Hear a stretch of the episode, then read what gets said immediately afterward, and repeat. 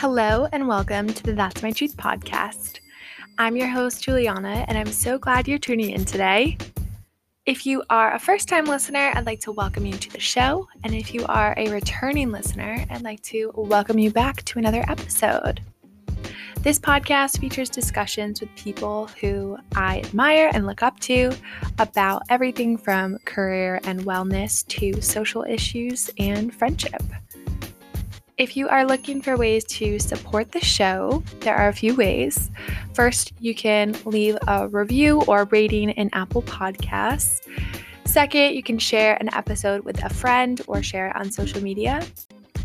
And lastly, you can follow us on social media and anywhere we are present online. So check us out.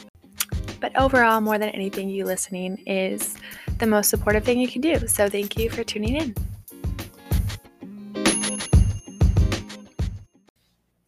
Hello, and welcome to the That's My Truth podcast. I I'm, I always say that I'm excited, but truly it's because I am. But this week's episode is one of my favorites, honestly. I interviewed Nerea Duhart, who lives in Los Angeles. She is an actor and the face behind Little Shell Thrift, which is a secondhand shop on Instagram. And she also is from Mexico and has lived across the world. So she grew up in Singapore um, and she's spent some time also in the Middle East and Europe. And yeah, she now lives in LA. So I first came across Nerea through her Instagram, Little Shell Thrift, and I've purchased things from her. So I definitely encourage you to check out her page. Make sure to follow her. And she also provides a bunch of recommendations. So those will be included in the show notes. But I found this to be a really inspiring conversation and it's sparked my interest in minimalism. So I know that you'll definitely take something away from this. And so I'll now turn it over to the interview, but make sure to follow Nerea and Little Shell Thrift. Well, hi, Nerea. Thank you for joining on the podcast today. Thank you very much for having me. Yeah, I'm excited because I've been following you on Instagram for a couple months now at Little Shell Thrift. So I'm hoping to start that you can introduce yourself. Sure. My name is Nerea Duhart. I'm the curator and owner of Little Shell Thrift, which is a thrift shop primarily on Instagram. So I have some questions pertaining to Little Shell because that's first where I started following you. And so I'm curious what inspired you to start the shop? Around three years ago, I started my journey into minimalism. And during quarantine, I had a lot of time off, as everyone did, and started decluttering a lot of my belongings. And because of the lack of work, I thought maybe I could, instead of just donating these things, try to make a little bit of extra cash. And I had a friend who was moving to Chicago and she gave me a big box of her clothing. She was like, Could you donate this whenever the thrift shops reopen?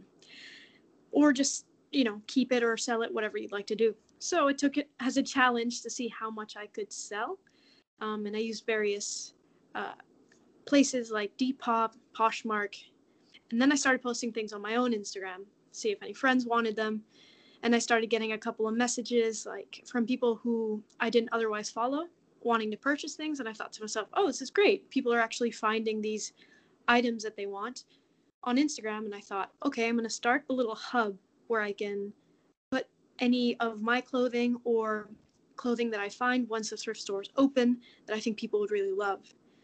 And it started growing and growing and growing. And I thought this is something I could really do and really love doing with my time. So once all the thrift shops were open, I was going multiple times a week, finding really great things in all kinds of sizes and starting to get to know a lot of women who were interested in buying secondhand and the journey into slow fashion, secondhand fashion. And yeah, now we're we're at just under 2,000 followers around there, um, and uh, about seven months in, and it's going pretty well. Very cool. Um, I know you mentioned that you began or became interested in minimalism about three years ago. What got you interested in minimalism? So, I'm definitely a person who loves to shop, and I would spend a lot of my younger years at shopping malls. That was like one of my favorite activities. But as I started working, I started to feel really guilty with purchases that weren't, let's say, smart, that were impulse buys. And I really hated that guilt. So I had come across a couple of minimalists on YouTube, a couple of books, and sort of the Japanese culture of having less, and of course, the legendary Marie Kondo. And I started decluttering a little bit, and I felt lighter and lighter, and started looking at my purchases more as investments as opposed to sort of little happiness spurts or little gifts to myself. And it was the gift that kept on giving. It's certainly a journey. It's taken me this long, and I'm still um, seeing so much that I could do. A lot of my friends now are shocked by my closet. I have 30 items or less at all times.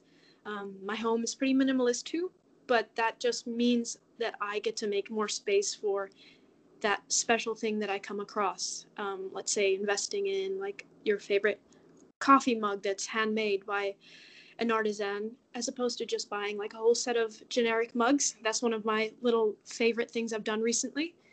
Um, and with minimalism, there's a lot of saving that comes with it and a lot of guilt uh, that's alleviated from being able to save some money. So I could spend that into traveling. Um, what else? A sort of sort of small investments like eating out at a nicer place. And yeah, so in full circle, it's been so much better for me and my lifestyle. I'm also a kind of person who likes a little bit less choice in the morning. Definitely feel like I never have anything to wear, even though I had a full closet most of my life. So mm-hmm. having less choice with more of my favorite items has sped up that process and allowed me to spend more time on other things in the morning.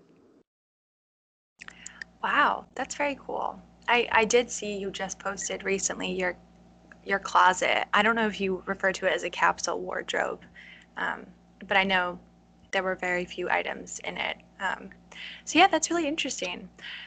I'm curious. So how does that work for fitness? Like if you have certain clothes for working out, or um, yeah, I'm just curious about about that.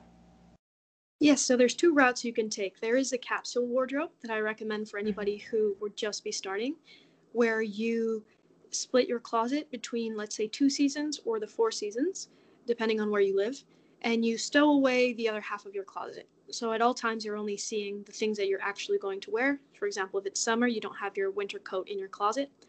Um, and that includes running gear, uh, sports gear, and so, for example, if you have like a set that's for running in the snow or in colder weathers, you can put that away.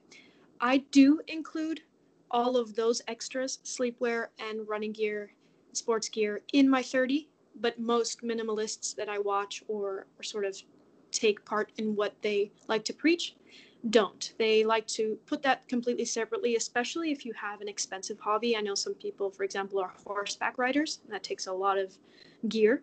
So they don't count that as towards their own closet and they store that somewhere else in their home. So it's intentional for that one activity. Wow, that's very interesting. So which closet do you do? Do you have one that rotates? That's how I started. I started mm-hmm. placing a couple of things in a suitcase under my bed, um, especially when I was living in New York, because we know it gets really cold and then really hot.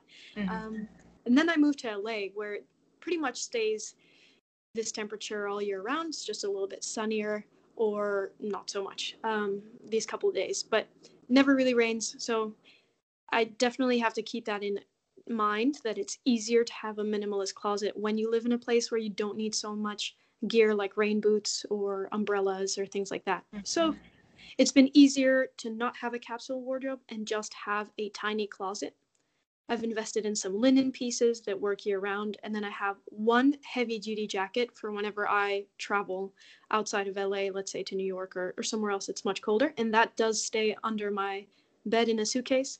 And then I have about one wedding dress um, for any of my family members' weddings that are coming up. I don't mind wearing the same one. Um, and yeah, so there are a couple of items that I wouldn't count that live under my bed um, but that's just very few items. Wow, very interesting. Now I'm interested to learn more in capsule or capsule, just minimalism and capsule wardrobes because I feel like I don't have that many clothes, but I definitely don't love many items and could do without, but it's kind of the comfort of having like a a few more items on the closet rod. So absolutely, part of it. Some people have this um, idea also like like they'll buy themselves something really nice, but they don't want to wear it because it might get snagged or it might get stained, or you might not ever get to save it for that one special occasion. I'm very guilty of this. and um, there is a woman in Australia. She changed her name from a small wardrobe to um, creating authentic style just recently. If anybody wants to watch her YouTube channel, it's very inspirational. Um, she talks about wearing your best every day. And so she grabs all of her favorite clothing from her closet and puts it directly in front of her where she can see it every day. And at first forced herself to wear it, even if it might get snagged and all. And then, if anything were to happen to that piece of clothing that was, let's say, your absolute favorite, you had a little stain on it, she would take it to get it professionally cleaned or professionally repaired, which would add to the story of that garment and would add to the personalization of her having worn it so many times. And I thought that was a great way to look at clothing. Wow. Yeah. I'll definitely add that in the show notes, but I'll have to check her out because that kind of speaks to the value of clothing. Like you only have the items that you cherish and then you take good care of them, get them professionally cleaned, and it just continues their life or extends their life, I guess. Yes, exactly. She also speaks about um, having a closet that will work for five years from now, or investing in pieces that you might want for the next 10 years, as opposed to buying into trends. And I think that's mm-hmm. key for us right now with fast fashion, wanting to find um, the trendy piece or the piece that everybody wants and really slowing down and looking at maybe there's an alternative that's a smaller shop that is better built, perhaps a little bit more expensive, mm-hmm. but you might love it for longer. Absolutely. Yeah. So hearing you talk about minimalism, I guess I understand why you focus when you ship your items from Little Shell Thrift, you make sure to use low waste and eco friendly packaging. So, I'm just curious what materials do you use to package items? We did extensive research on different options of mailers, what would be best for clothing, and we came across EcoEnclose as a company. They do really great products, all range of things. We have um, our favorites are the smaller compostable mailers. They're also curbside recyclable. Some things can be recyclable, but at specific recycling locations. This one, anyone can recycle. Um, their ink is also sustainably made, and even their shipping label glue is sustainably made. It's not the cheapest option out there, um, mm-hmm. which I understand why a lot of thrift shops might not make that a priority but we did want to come full circle in our shop if people were buying already secondhand and helping the environment by not generating any more new clothing or taking part in this fast fashion circle? Why not also invest in materials that may be able to be reused or recycled? And also for the post office not to have to you know they go through so many packages a day. Perhaps there are options out there. Um, while you're investing in the post office by using their system, um, you could use these materials that might be able to be you know sent back in the same mailer if you sell something or if you want to send something to a family member. Oh yeah absolutely. I like that mentality.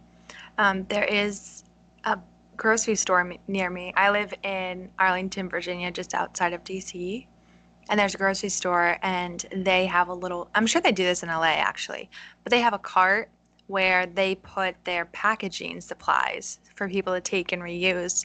So when they open a you know a cart of whatever it might be they put the packaging on the shelf for people to reuse which i think is a cool concept. That is a cool concept. I haven't seen that yet. Um, oh. yeah that would be really cool to see.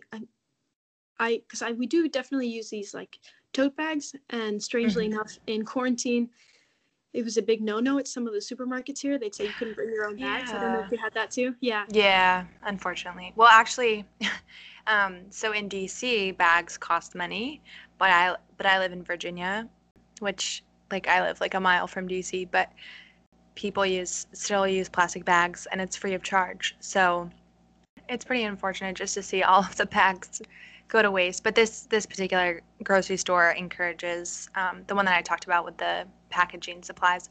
They encourage you know reusable everything. They have like all compostable bags or encourage you to bring your own, which is nice. Yeah, that's great. I think that that is what I'm hoping to see more of here. Um, we're pretty advanced for the rest of the world for sure, and yeah, to be able to do this. Mm-hmm. I also want to mention like um, being sustainable is definitely a privilege. It's unfortunate, and sometimes it could be more expensive than not. Um, I think that's simply because it's less common, so you're buying small. Um, but hopefully, we can all make the shift, and then at that point, it'll become mainstream, and we might match those prices with, let's say, a tote bag is a dollar or a plastic bag is free. Hopefully, we'll we'll flip it on its head one day. Yes, absolutely. I'm with I'm with you there. Um, so I know I already, I mean, based on our conversation so far, I'm getting a sense for this, but I want to ask why is shopping secondhand important to you? So I am an actor, um, and I have a lot of different little jobs here in LA, sort of sustaining jobs. So I didn't have a lot of disposable income for uh, things like clothing, honestly. And I was lucky enough to be thrifting one day and find something that I really wanted that was originally around $200 at a thrift shop and thought to myself, wow, I've just cracked the code. This is it. I can, I don't have to spend hundreds of dollars on on looking good and you of course you might not find that exact thing you're looking for but a very close second so secondhand for me started off saving money and then it became, oh, I'm actually investing my money in thrift shops that usually use that money to fund other organizations or help other charities. And then I took it a step forward and started shopping small and local. And now I was investing in other people in my community. And I kept seeing all of these sort of escalation of benefits as shopping secondhand and then quarantine hit, and a lot of people couldn't have access to this thrift shop world and sort of going shopping and and all that. And Instagram became a hub for all of these women to share their stories, share their opinions on clothing, uh, their photos of them in their outfit, dressing up, you know, to stay at home, just to feel a little bit great.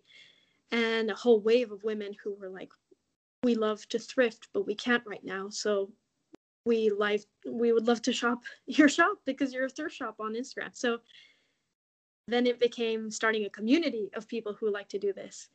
And yeah, so I'm excited to see where else these benefits might come from, um, or what else, what the next tier of this pyramid of greatness that comes from the thrift gods works out like. But it started off as a small, um, isolated idea for me just to save money, and it's become a much greater thing.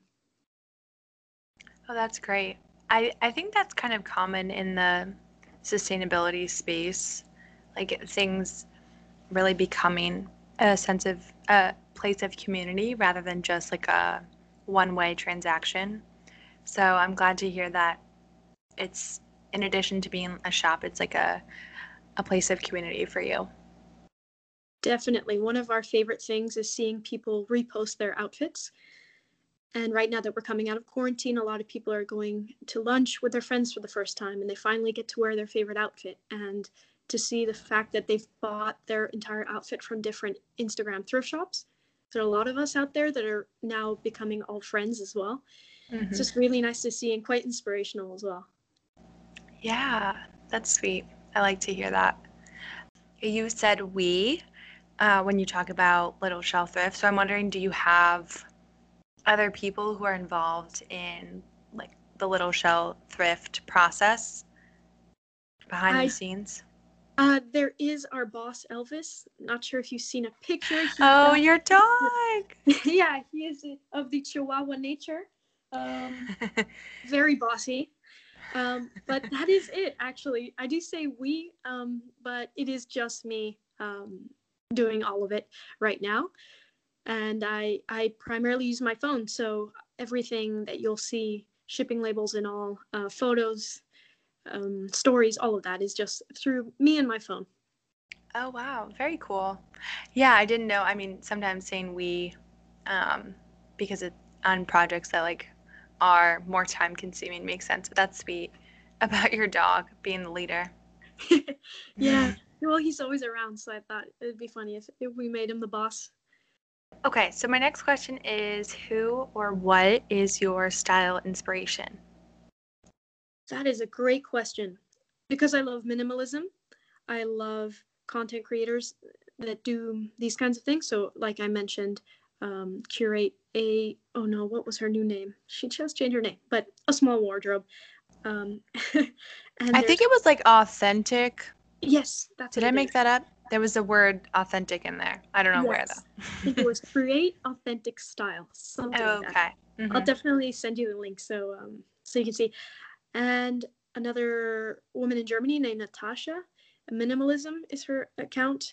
A couple people they all have different styles because it's all very close to them and their lifestyle but i just love living vicariously and watching what they would dress like in germany or in australia and thirdly is pinterest an amazing resource um, just type in you know minimalist outfit inspiration and i a lot of sort of these color palettes come up that now i screenshot and so when i am thrifting or when i am sourcing any clothing if it's for myself, I have a bank of about 20 screenshots to remind myself, okay, this is what you're going for.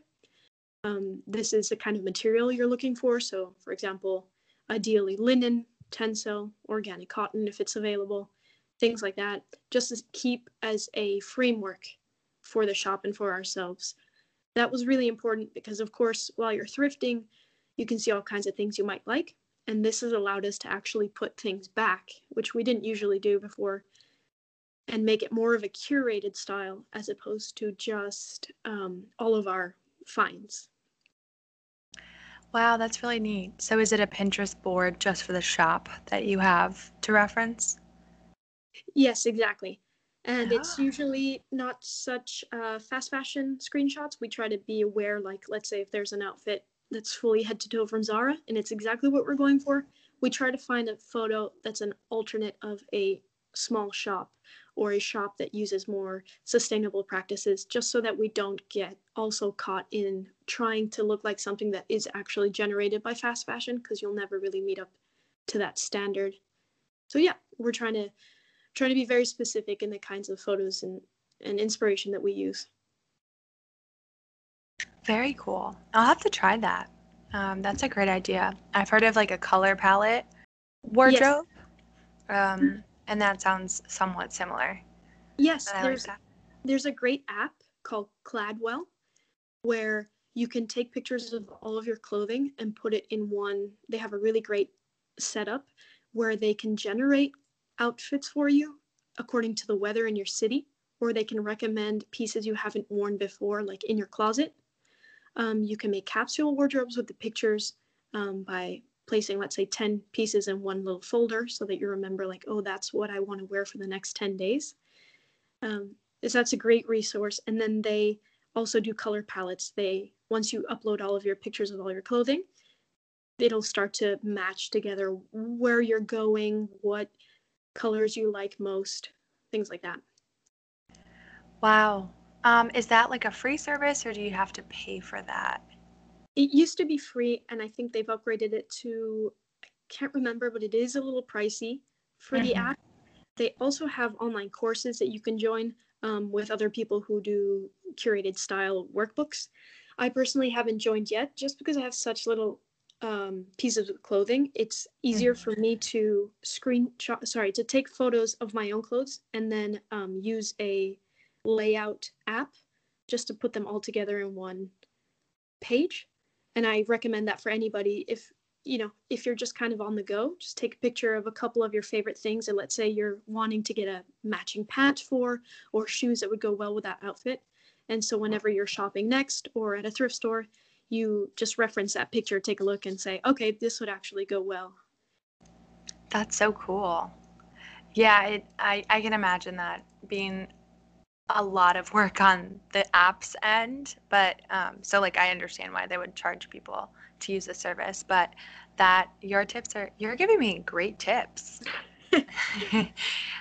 so, did you want to talk about anything else, Little Shell Thrift, before I transition to acting questions? Uh, sure. Uh, maybe I'll mention sort of how it works for anybody who's new to yes. the industry. Yes. Sure. Yeah. So if you visit Little Shell at Little Shell Thrift on Instagram, um, you'll see our page there, and all you have to do is comment or DM to purchase any of the items. We usually do these weekly drops where we post about 20 to 25 pieces of clothing that we've curated for that week we do a lot of reels, videos, sneak peeks right before that so you get a sense of what's going to become available. And then the countdown starts. You can click on the countdown in stories to set a reminder. So the app will say, hey, Little Shell Thrift is about to post all of these things so that you don't miss out.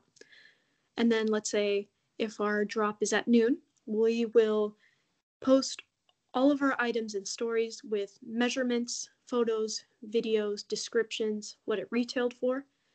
And that makes it easier for you to sort of make sure that it's a right fit for you. Comment, DM to purchase, and we get your shipping address. We usually work through Venmo or PayPal, and it ships next day, and then it arrives to your doorstep. We do have a little bit of a um, the culture of Instagram thrifting. I will say items do go fast in most shops. So um, that's something I've been learning about a lot. We usually sell out within the day. Um, so yeah, it's a little bit competitive, but don't be put off by that. yes, that's great though that items are going quickly.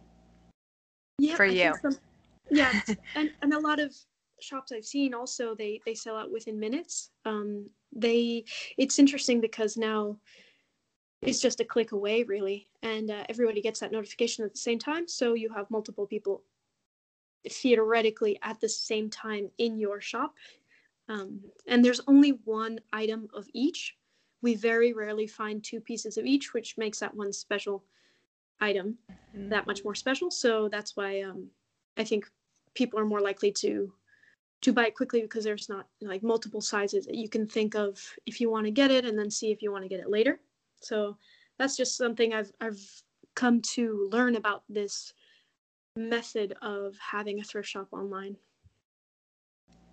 Yeah, it's really interesting. And can I ask about the name? How why is it named Little Shell Thrift? Yes, of course. That's a great question. So our mother's name was Conchita. That's short for Concepcion. She was born in Spain and um, moved to Mexico, so she's fully Spanish she did pass away when we were 17 and um, we miss her a lot but we thought a way to sort of tie in that love for clothing that she showed us she always had really great taste in in um, sort of boutique linen pieces we grew up in singapore so she was really great at dressing for the heat which i've sort of incorporated in my own style now here in la and conchita that name translates directly to a little shell so we made the name Little Shell Thrift. Oh, wow. That's really sweet. And I'm sorry to hear about your mom. That's okay. She's she lives on in many ways, and she um, I love seeing old photos of her. She was an uh, airline stewardess, head of cabin crew, mm-hmm. and so she would travel a lot. And my dad was an airline pilot, so they would be in all these cities, beaches, and just wearing really cool outfits in the 90s and 80s. So, sort of inspiration there too of what we source and what we like to get. So, I do have another question, but it's um, kind of going back to what we talked about earlier. Um, I'm just curious do you have to do a lot of laundry with your wardrobe? Aha, that is the amazing deal of having a tiny wardrobe is almost no laundry our pieces are that much more special to us, so we do hand wash them just so that they last longer. They're usually made of linen or cotton, so we don't want them to stretch out or sort of get, um, you know, sometimes stained in the in the laundry from other pieces of clothing. I do have a husband, so I do have to do laundry um, a couple times. He does laundry too. So mm-hmm. it's not if I were living on my own, I would definitely actually most likely not need a washer and dryer, just maybe for my sheets and towels. But for my own closet, I'm happy to say I don't actually have to do any laundry. Wow. So interesting. Yeah, and we recently found these. I've, I don't know if you've used these before. These laundry sheets. They're laundry detergent in sheet form. So Oh, you yeah.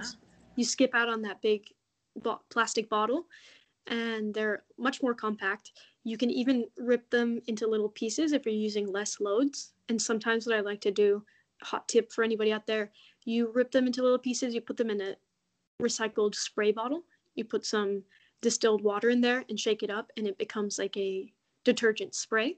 So if anything just needs a little fresh, if you've only worn it for maybe two hours that day, um, you can spray it down, and that's a great use of less space and more laundry detergent, and a quicker sort of clean as opposed to sort of deep cleaning everything all the time. Wow. Um, another great tip. Where are the sheets from? Is there a certain brand or store that they sell them at?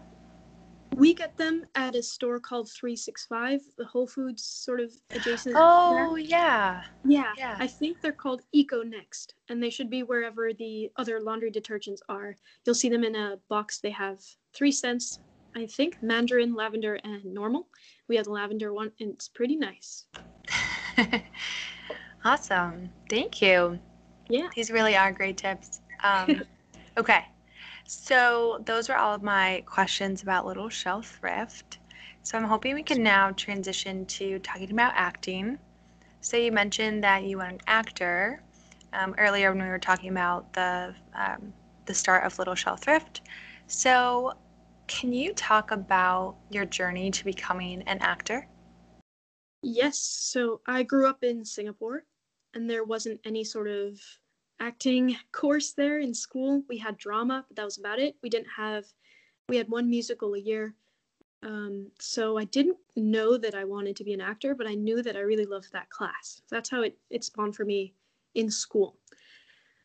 Then I went into high school and there was a drama course, but I was the only student in the school that wanted to take it, so they couldn't support the course. So uh, one of the drama teachers ended up giving me a couple of plays, and I thought, oh, okay, so it's acting that I like, it's the performance that I like. And I started applying for acting schools. I got into one in New York called the New York um, Conservatory for Dramatic Arts. I went there for three years. I moved there when I was 17 by myself. And after that, I was an international student here in the US. So I stayed for a year because I had a visa to, I volunteered at all the film festivals, did a couple of short films for NYU, Columbia, things like that. And then I moved to London for a short while because I have a Spanish passport. So I thought maybe I could check out the acting scene over there. And an opportunity came up to come back to LA and start um, acting here. So I took it, I met my husband, and I've been here ever since. Wow, quite the quite the journey to acting. So, what kind of actor are you? I know you, before on the call you mentioned that you used to do some um, voiceover auditions. I guess what projects are you most drawn to? I am mostly cast in roles that are younger, sort of 18 to play, uh, older 18 to play younger. That's how we call it. If you don't ever have to state your age, which is kind of handy.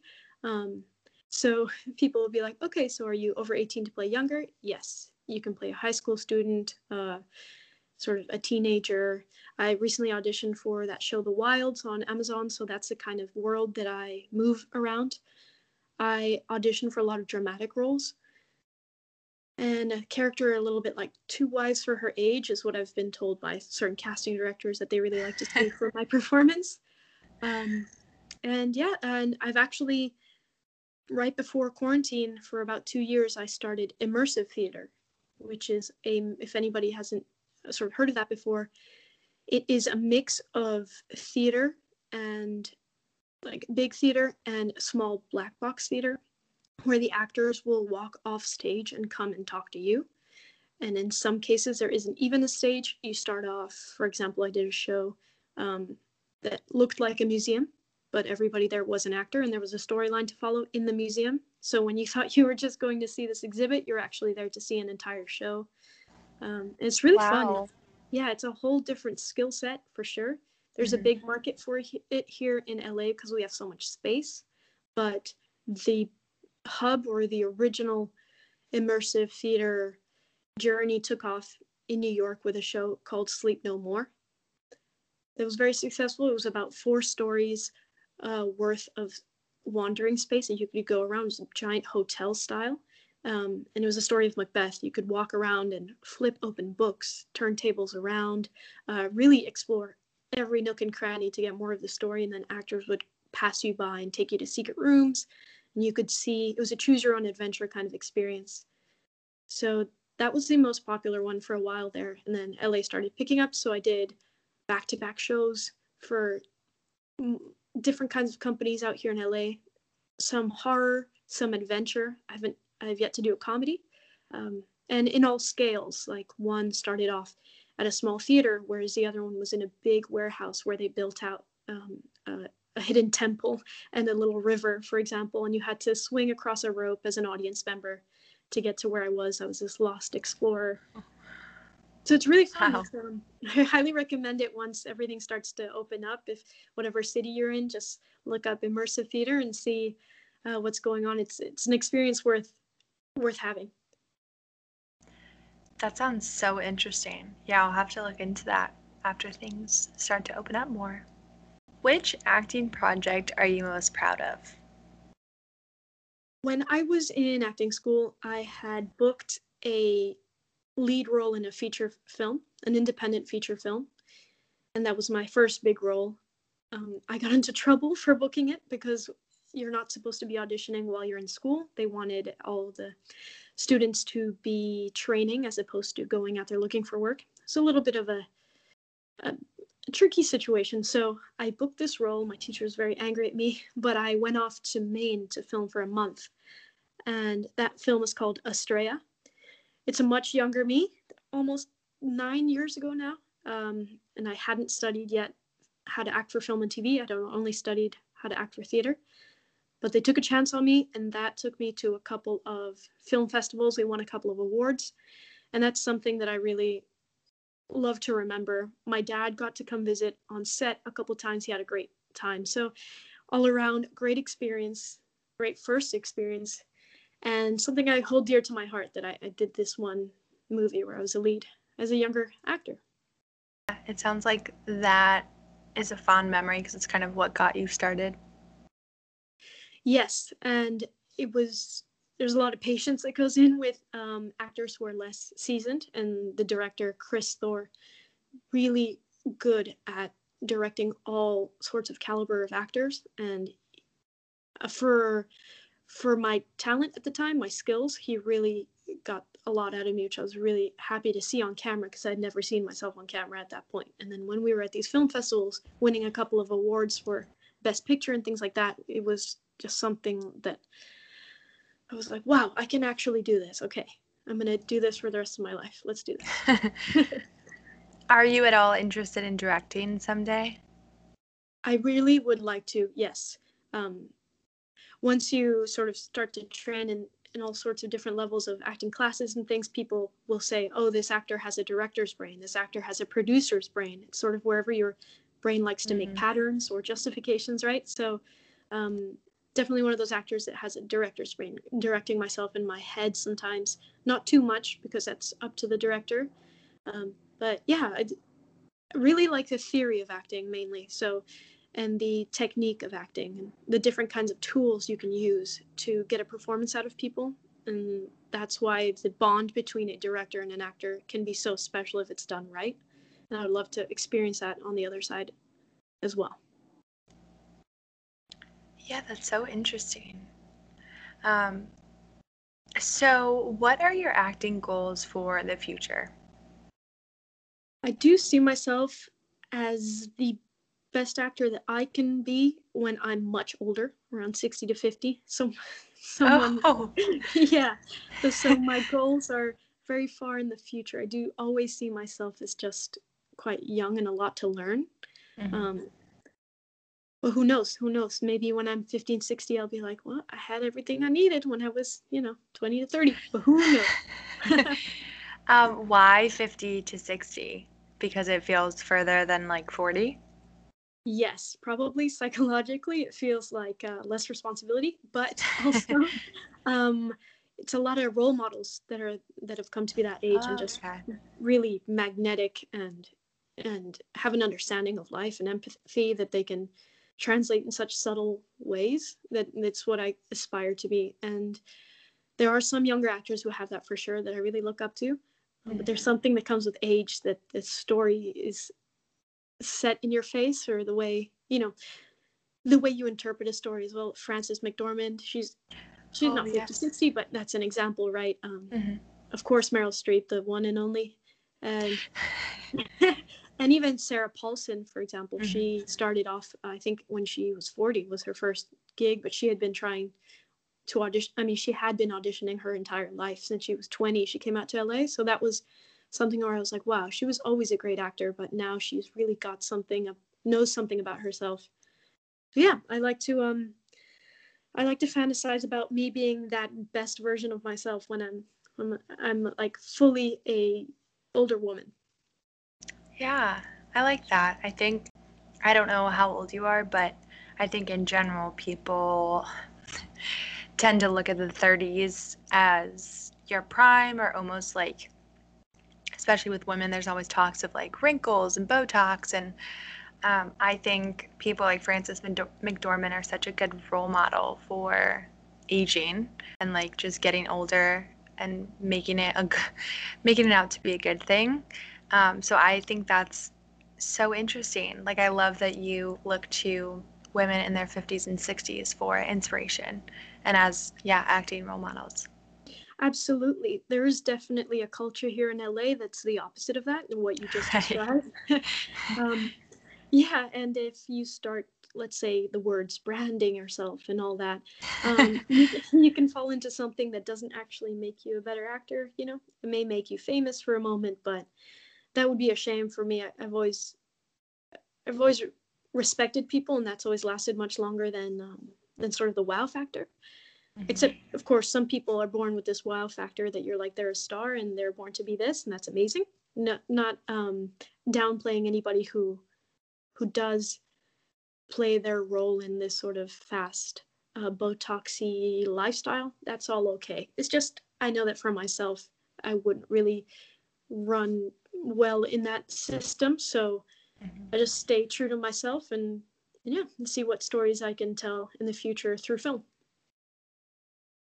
I appreciate you sharing um, because it sounds like you live a value, like you you stick to your values in life. Like it's, I see, or at least when you were speaking about your style and your closet and little shell thrift and now acting, like it's it just I'm I admire just based off your description of the way that you live. It seems like you are very confident and you're comfortable in your own skin and try your best to live authentically. Thank you. I appreciate that. Yes, that is that is what I like to see in other people. So that's what I try to live for as well. Yeah, very cool. So based on what you were saying about, you know, LA is not necessarily a city that generally embraces aging women um, and kind of promotes um, procedures and, and different ways to look younger. So I'm just curious, like, given someone with your values and um, experiences in life, how have you gone about forming friendships in LA? Oh, that is a great question. Mm, I don't want to say I don't have any friends. Um, but, um, hey, I think the more people that say it, the more comfortable people will be if they're like, hey, I don't really have that many friends, you know? Yes, it's so true. And I was that kid in high school that was friends with everybody, right? Had that big mm-hmm. group of friends. And um, I will say, when I was living in New York, I had a lot of friends. I was living in London, even though I lived there only for a short while, I did have a lot of friends. It this city is much harder um, and I've heard that from countless of people, people who've just moved here or who have lived here for a long time. So it's not just me. Sometimes I'm like, oh, am I just not friendly? But that is not true. So it's a lot of things going on here. And it's really uh, sort of, how do I put this? You have to stay true to why you're here. Um, you know, I am here to be an actor. That's why I live in LA. In all honesty, if I wasn't an actor, I might not live here or in the United States, frankly, because none of my family does. Um, mm-hmm. so I have to remember that. Like, that's why I'm here, right? Um, and then, secondly, if I could have a great life here, that is, that would make everything better. So I'm always open to meeting all kinds of people, and I really do. I take a lot of odd jobs here and there that I get to experience all kinds of people from Hollywood parties to sort of uh, students who just got here, just all these different kinds of mindsets of LA.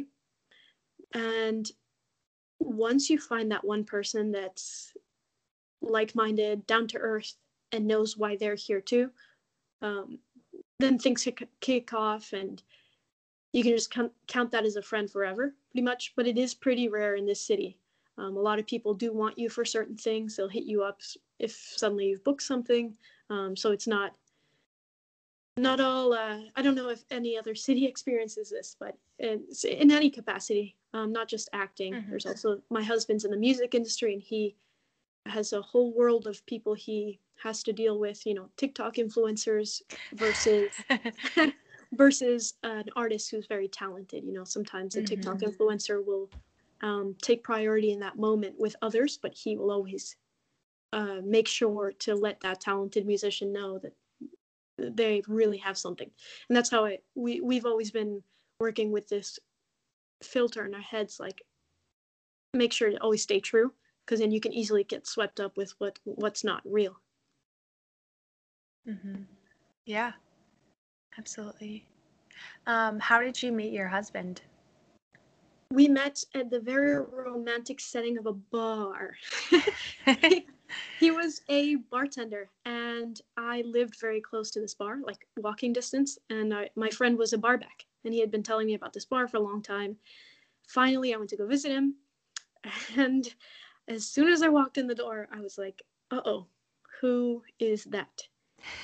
and the funny story is, my friend was a barback, and he got the exact same reaction from him was pretty cool because I don't know how often that happens that you have uh, people remembering the first moments you saw each other so mm-hmm. clearly. Mm-hmm. At the time, I was with somebody else, so I felt like, okay, s- stay away, don't don't make eye contact, you know.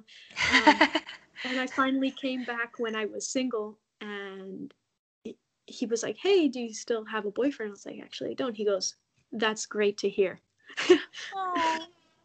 and I was leaving in a couple of days. Um, I was potentially moving to Mexico for a little while. I was like, yes, you know, I'm like, yes, I'm single and everything, but I am moving to Mexico in a couple of days. And his response was, well, we have a couple of days, oh. which was the best response. Um, and I did go to Mexico for for a summer, and I thought, you know, oh, this guy might not talk to me since I've left. You know, dating in LA, I hear, is a nightmare as well. If you can imagine, making friends is hard. Dating could be even harder. Mm-hmm. And um, and no, he just kept talking to me. Kept we kept uh, FaceTiming, and I flew back and kicked it off. And we did. This is kind of a shocking fact. We did get married only nine months into knowing each other. And the, the reason for that was because I was transitioning with um, a couple of things in my life and i was wondering if i should come back or not and he was like if you know let's do this. Let's do this and that way you can just live here be an actor really commit to this lifestyle. I can be a music producer.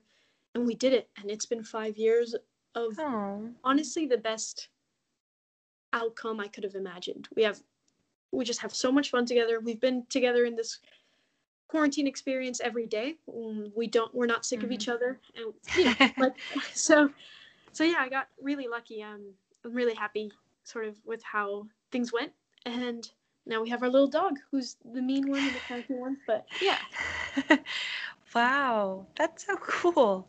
Um, so, okay, you said you got married nine months into meeting each other. So that was like when you first met him in the bar to nine months later. That's when you got married?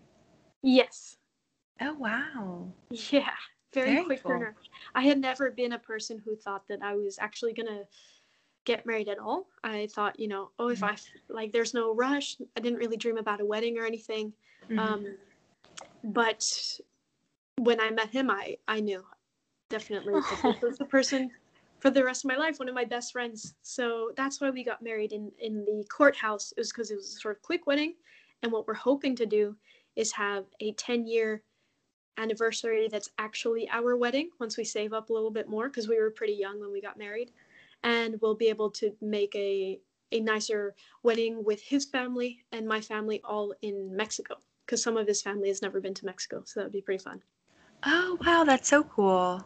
I think it's really cool that i get to one day say oh you know we met each other when we were 23 and now we've been married for so and so. So my parents are that way and i thought oh that's pretty rare.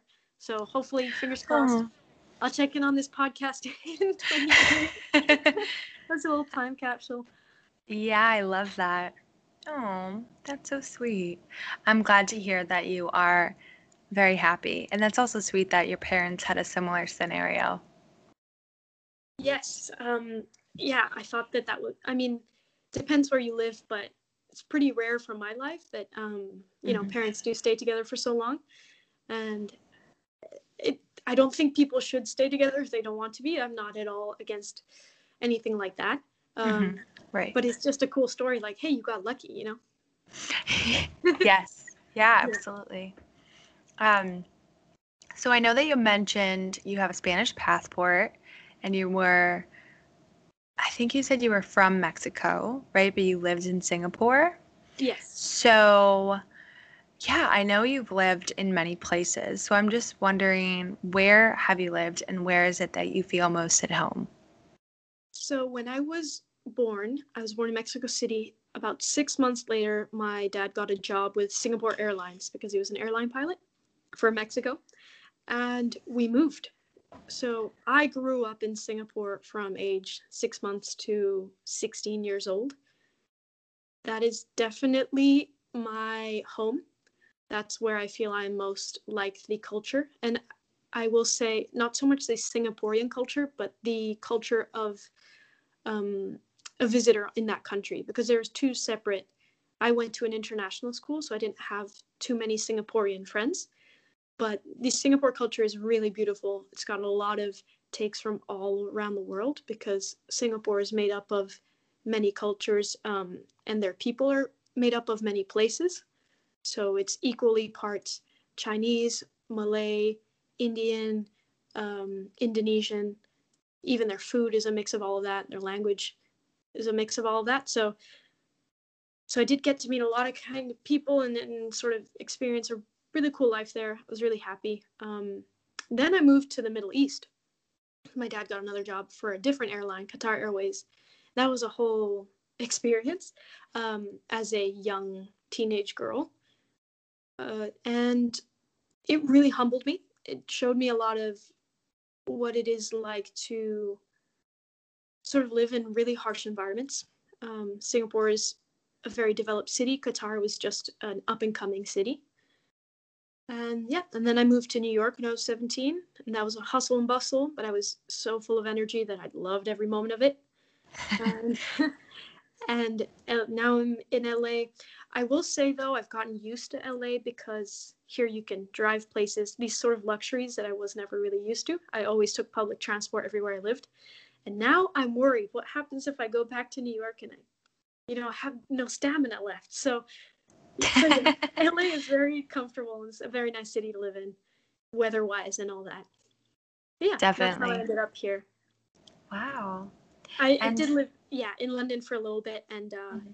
that was really awesome. Obviously, very cold. Um, but I had part of my mindset while I was living there was I hope to go back. I hope to go to LA. So I would love to move back one day and experience that maybe with Louis and and see what that's like. Um, so yeah, big ups to to London and New York. Hope to move back one time. um, so where do your parents live now, or where does most of your family live? In Mexico? Yes. So my dad is retired in Mexico City, and all of my family's there except for my two brothers. So it's um, it was my mom, my dad, me, and my two older brothers. My brother Lewis is in Singapore. He's a lawyer, and my brother Ernesto is in London, and he's in maritime. So he's usually on a ship about six months out of the year, um, traveling all sorts of canals, big, big ships. And all of the rest of my family is, uh, yeah, in, in Mexico City, and they're very close. They all see each other every Sunday, and, so, and it is a big family, as you could imagine. Wow. Yeah, it's um it's just I'm I'm sure you've gotten this at many points in your life, but it's just interesting. Like I've only lived on the East Coast of the United States. Um, I'm from Connecticut, and I live in uh, Virginia. So it's always interesting to hear about people that have lived, yeah, like your experience in so many different countries and cultures. And um, yeah, that must have just been a really enriching experience growing up. It is. I, as a teenager, I didn't see it for what it was, of course. yes. yes. And now as an older adult, especially, I will say, uh, when my dad was working for these airlines, there was uh, airline discounts. So that's how we were able to travel. And then we'd go stay with family members. So we never were a big family to do big resort trips or stay in hotels. It was always, mm-hmm. you know, um, whatever flight was most empty. And let's see who gets on. And then you arrive to your family's house to stay there for a while. But nevertheless, it definitely instilled a true passion for traveling. And part of my future goals are to be able to save money and time while being an actor and hopefully while running the shop, um, you know, almost full time to be able to travel. And what would be really interesting would be able to thrift and do sort of series of drops in other countries. So like, um, oh wow, yeah, something like Italy or or you know little markets in France and see what I find and bring it back um, to the U.S. Mm-hmm. That's a little side dream I have for myself. That would be incredible, especially if you're talking about doing sticking with your colors, like your theme for Little mm-hmm. Shell. I can just I feel like it would be so interesting to see what that looks like in other countries, like with different fabrics and patterns and yeah. Absolutely, yes. I think European brands in general, they're better made. I don't know what it is, especially if they're made in Europe, right? Mm-hmm. Um, so that same linen piece that might be uh, made in Spain might just last that little bit longer. And so it'd be really great to find some of those pieces and bring them back. Absolutely. Yeah. Wow. So, so interesting. Um, can I ask how many languages you speak? I speak English, Spanish, and a little bit of French. Oh, very cool. And so, since you have the Spanish influence, but you're from Mexico, do, would you say you speak more like Mexican Spanish or? Yes. Okay. I have a, I have a Mexican accent. Mm-hmm. Well, I have a um, slight American accent actually in my Spanish, just because I don't uh-huh. speak enough Spanish. Um, okay. My cousins get at me for it, but if I do stay in Mexico for a month and I uh, I do have a, a, Mexican way of speaking and sort of mm-hmm. slang for sure. Very cool.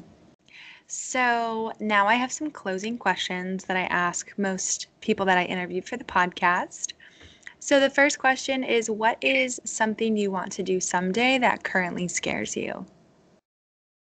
One day I would like to build a tiny home. And that scares me. Why does that scare you? I would like to build it from scratch. Uh, I know that it is very expensive, even if you really do make all sort of sustainable resources and recycled materials. It can be obviously building anything can be sort of a headache and a long process, but it is definitely something I've always wanted, sort of to curate a small minimalist space. I do watch constantly um, the channel Never Too Small on YouTube is really great. And Bryce Langston with um, Small Living. He features a lot of people in Australia and New Zealand with tiny homes. So, highly recommend that if you want some inspiration. Wow, very cool. That's awesome.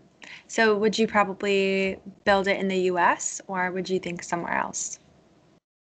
It's a good question. A lot of these tiny homes are on wheels, so you can take them places, but I would like to make oh. something more permanent. I'm not too into the idea of the wheels or the transporting version of a house. I would like mm-hmm. to make it specific to the place it's in um, and maybe even build into what's already existing. So the I've been weighing the pros and cons of America has so many beautiful places. It's got great beaches, mountains, I mean everything you could mm-hmm. possibly think of, all kinds of terrains, desert. I've just been to Joshua Tree and that was really inspirational oh, too. yes. Mm-hmm. Um, but then there is the idea of do I want to retire in Spain? And then thinking about where my family from Spain is, and that's a really beautiful area in the Basque country in San Sebastian and Hondarribia. And so I'm thinking, okay, well, that could be a place too to land a little tiny home. Wow, that's very cool. So the next question is what are your goals for the next five years? My goals for the next five years include bringing Little Shell Thrift to newer, higher levels in mm-hmm. terms mm-hmm. of better quality content, um, and and sort of rolling that ball of how the shop works and really um, making a sturdy framework for myself so that I can do it full time and can build it out to where I really want it to be at a very professional level. Still keeping it, you know, secondhand and humble and all things like that, but um, just the quality of what it looks like. I have a goal for myself. Um, if you want to check out Seek and Select on Instagram, they're a huge inspiration. They do things really, really well. Um, if you're curious about like different kinds of thrift shops on Instagram, I have a whole list. But yeah, you can just DM me and I'll send you a bunch. Um, so, so, those are my goals for the shop. For my personal career, it's of course it, acting jobs as, as well as booking. Um, you know, all, all kinds of things that come and go for film. I know Netflix is doing a lot of really cool series with all kinds of faces. Thankfully, diversity is really kicking off, and we're seeing all kinds of actors um, with little to no experience or a lot of experience all in a mix all together. It's not so inaccessible as it was before with this idea of Hollywood. So I'm really excited to see where that's going and what part I play in that. And lastly, to continue on my minimalist journey and see where that takes me. I would love to have a uniform for myself for my closet so that I can truly um, think of other things as opposed to what I'm going to wear that day or anything like that. Even though I love to dress up, but I would just like to make it more streamlined for myself and see what it's like to push the boundaries of minimalism. How far can I go? What is too far? And seeing if anybody else is interested on it, um, on the topic, and helping them through their journey as well. Very cool. Thank you for sharing all your goals. Of course. Thank you for asking. You're welcome. Um, that's, I think, the way that you said pushing the boundaries of minimalism. Um, that made me smile a little bit because I can imagine there are times when people maybe give away more than they're able to. Um, and then kind of find themselves just buying something because they gave away too much all at once. Yes, you'll find a couple of people do these um, extreme declutters for the wow factor. They get rid of 80% of their things. Most people will say they never miss anything, and I will agree. I've anything I've let go, even if it's near and dear to my heart, I don't actually miss it.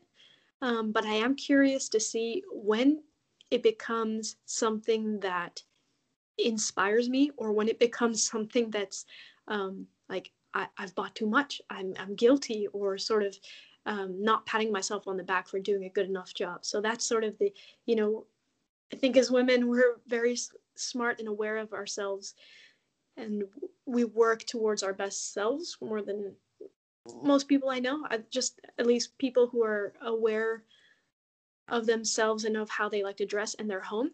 So I think we're also can be, and I'm not speaking for all women, but I'm just speaking for most of my life hard on ourselves. So maybe yes, I'll, take some tips and say, you know, don't be too hard on myself, or re- if I don't reach those goals, not to be um, sort of chastising myself for it. Absolutely, yeah. So the next question is, what is something you recommend listeners read, watch, and listen to? I highly recommend watching, and this is just for a nice, calming little let's say 30 minute you have off break, I highly recommend watching Nikki Positano on YouTube. I know I mentioned a lot of YouTubers, but they do make great content that's not overproduced or fake. Um, Nikki is a woman who lives in Positano, Italy. She takes you on her life journey, basically, anything she's doing that day. But she is so great at just reminding you of what's important. She doesn't preach anything. She makes food from her own garden. She walks around the park. She takes her dog for a walk. So if you ever just need like a little reminder of, hey, everything's going to be all right, that's who I recommend watching. Secondly, just last night I watched the movie Minari. Highly, highly, highly recommend. Incredible acting.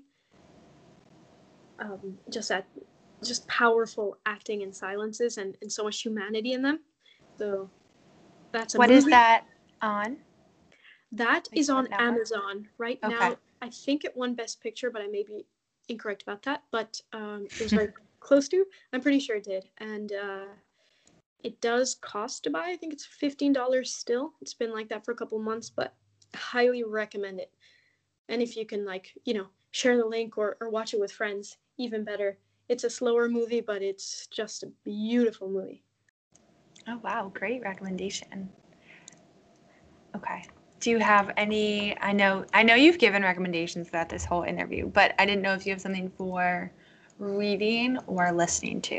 And if not, that is absolutely fine. I do have a book, Attainably Sustainable, from National Geographic. Makes for a great coffee table book because it's sort of a thick hardback. Um, and it's got really great tips for making your own laundry detergent, house cleaning products. I'm sure everybody knows one or two tricks, but this one just has a bunch of them that are very easily accessible. They have a hair mask I highly recommend. I've tried for myself.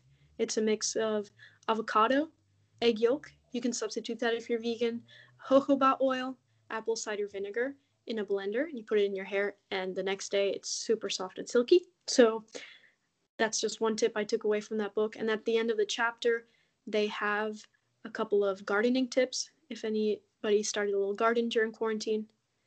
And lastly, another book I recommend is called Mending Matters. Forget the author right now, but it is about sashiko threading, the Japanese art style of mending clothing with the threads being very visible in a statement. And it's a great way to repair jeans, a dress, anything really. You just add this patchwork to it, and there's patterns in it, there's ideas, there's ways to stitch clothing. Um, and once you get a hang of it, it can be really beautiful to add a little denim patch to your already existing denim jacket. Um, that's something I've been able to do during quarantine, which is really fun. And, and then you can buy the thread and organic sashiko thread, sorry, the needle and the organic sashiko thread on Etsy um, from a couple of local shops who are all, all Japanese products. So, so yeah, just a, a cool hobby to be able to take care of your clothing a little bit more, make it a little of a statement piece. Okay, so then my last question is how can people follow and support you? Yes, so if you just search up at Little Shell Thrift on Instagram, our page will pop up. Give us a follow. Um, you can always press the notification bell for wherever we post uh, stories or posts of clothing so you can know what's coming and so you don't miss out. Um, and we're pretty active on there. You can ask us anything towards minimalism or anything you're curious about that we've spoken about in this podcast. We're open book. Awesome. Thank you so much. Thank you very much for having me.